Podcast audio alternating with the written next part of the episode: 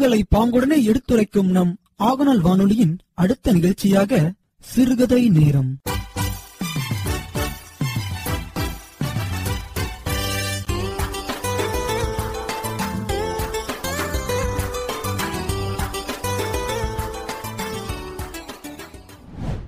உலகலாம் உணர்ந்து ஓதற்கரியவன் நிலவுலாவிய நீர்மலி வேணியன் அழகில் சோதியன் அம்பலத்தாடுவான் மலர் சிலம்படி வாழ்த்தி வணங்குவாம். வணக்கம் பேரன்பு கொண்ட ஆகநல் வானொலி நேயர்களே.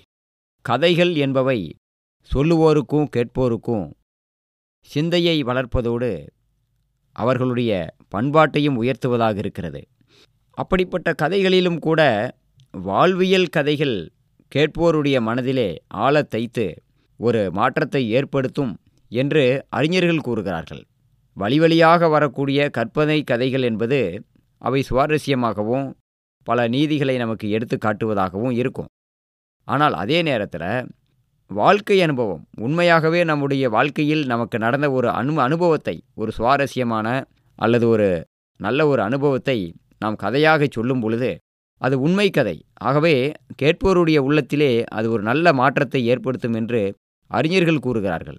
அத்தகைய அறிஞர்களின் கருத்திற்கிணங்க நாமும் இப்பொழுது வாழ்க்கை கதையை வாழ்வியல் கதையை சொல்ல இருக்கிறோம்.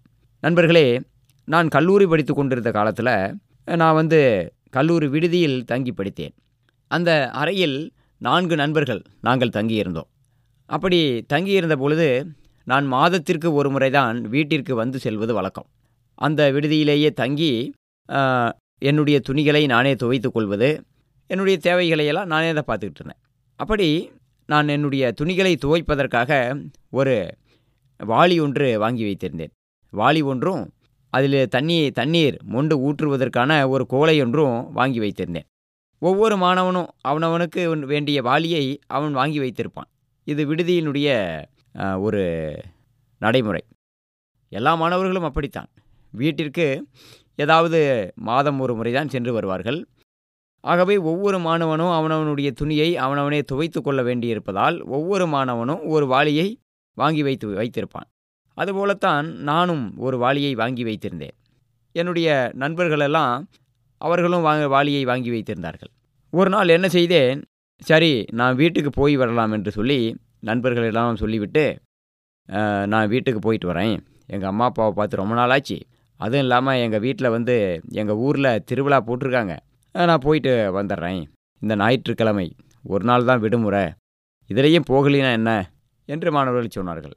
இல்லை இல்லை ஒரு நாள் விடுமுறையாக இருந்தாலும் பரவாயில்ல நான் போயிட்டு வந்துடுறேன் என்று ஞாயிற்றுக்கிழமை அதிகாலையிலேயே கிளம்பி வந்துவிட்டேன் அதன் பிறகு திங்கக்கிழமை கல்லூரி. திங்கக்கிழமை அதிகாலையில் கிளம்பி வீட்டிலிருந்து கிளம்பி கல்லூரியை சென்றடைத்தேன் அங்கே என்னுடைய வாளி உடைந்த நிலையில் இருந்தது. எனக்கு ஒரு சந்தேகம். ஏனென்றால் அந்த அறையில் மிகவும் துரு துரு என்று இருப்பவன் கதிரவன். அவன் என்னுடைய நண்பன்தான்.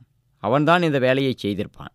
என்று எனக்கு தெரிந்துவிட்டது. உடனே கதிரவா இந்த வாளியை நீதான் ஒடிச்ச? என்று கேட்டேன். அவன் தலையை சொரிந்தான்.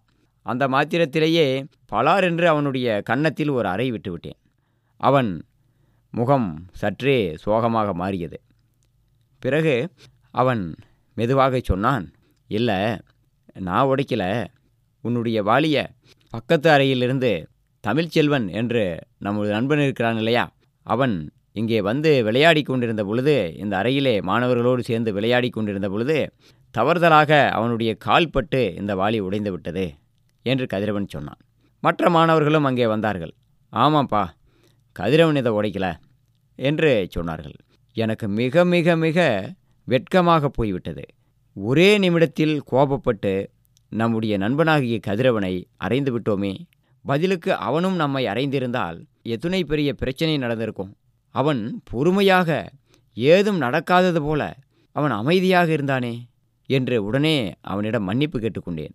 என்னை மன்னித்து விடு கதிரவா என்றேன். அவனும் சரி என்று சொல்லிவிட்டு போய்விட்டான். இப்பொழுதும் கூட அதன் பிறகு இன்று இருபது வருடங்கள் கழித்தும் இப்பொழுதும் கூட நான் அதை நினைத்து பார்க்கிறேன்.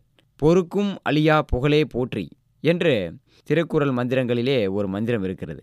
அதாவது திருக்குறளிலே ஒருத்தார்க்கு ஒரு நாள இன்பம் பொறுத்தார்க்கு பொன்றும் துணையும் புகழ் என்று ஒரு குரல் இருக்கிறது. நான் அன்று கோபப்பட்டு கதிரவனை தண்டித்தேன். ஆனால் கதிரவன் அதை பொறுத்து கொண்டான்.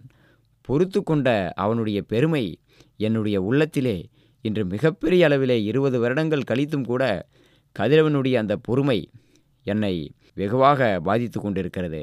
ஒரு உயர்ந்த இடத்திலே இப்பொழுதும் என்னுடைய உள்ளத்திலே கதிரவன் இருக்கிறான்.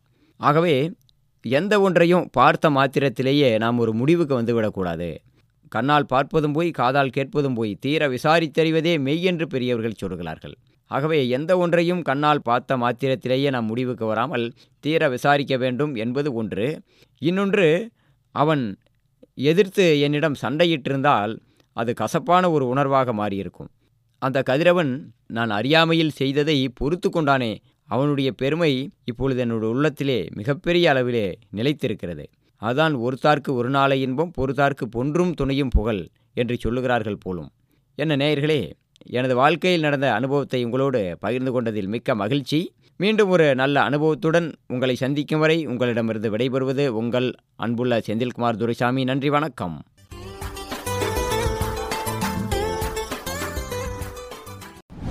நேயர்களே இந்த சிறுகதை நேரம் என்ற இந்த நேரத்திலே தொடர்ந்து பல கதைகளை உங்களுக்கு வழங்கி வருகிறேன். இந்த கதைகளெல்லாம் உங்களுக்கு வழங்குவதிலே எனக்கு மிகவும் மகிழ்ச்சி தான் ஆனால் அதே நேரத்தில் இந்த கதைகளெல்லாம் உங்களுக்கு எந்த அளவிற்கு பிடித்திருக்கின்றன? உங்களில் ஏதாவது மாற்றத்தை தாக்கத்தை ஏற்படுத்துகின்றனவா? அல்லது இந்த நிகழ்ச்சி பற்றிய விமர்சனங்கள் இவற்றையெல்லாம் நீங்களும் எமக்கு வழங்கினால்தான் இன்னும் சிறப்பாக கதைகளை கூறுவதற்கு அது பேருதவியாக இருக்கும். ஆகவே நேயர்களே பின்வரும் எண்ணுக்கு வாட்ஸ்அப்பில் குரல் பதிவாகவோ அல்லது குறுஞ்செய்தியாகவோ நீங்கள் அனுப்பினால் அது மிகவும் பேருதவியாக இருக்கும் என்று கருதுகிறோம். நீங்கள் வாட்ஸ்அப் மூலம் குறுஞ்செய்தி அனுப்ப வேண்டிய தொலைபேசி எண் தொண்ணூற்றி மூணு அறுபத்தி ஒன்று அறுபத்தி ஏழு எழுபத்தி மூணு முப்பத்தி எட்டு. மீண்டும் ஒரு முறை தொண்ணூற்றி மூணு அறுபத்தி ஒன்று அறுபத்தி ஏழு எழுபத்தி மூணு முப்பத்தி எட்டு. நன்றி நேயர்களே. நீங்கள் தொடர்ந்து கேட்டுக்கொண்டிருப்பது நமது ஆகநல் வானொலி தொன்னூற்றி ஒன்று புள்ளி இரண்டு அலைவரிசை. கேட்டு மகிழுங்கள்.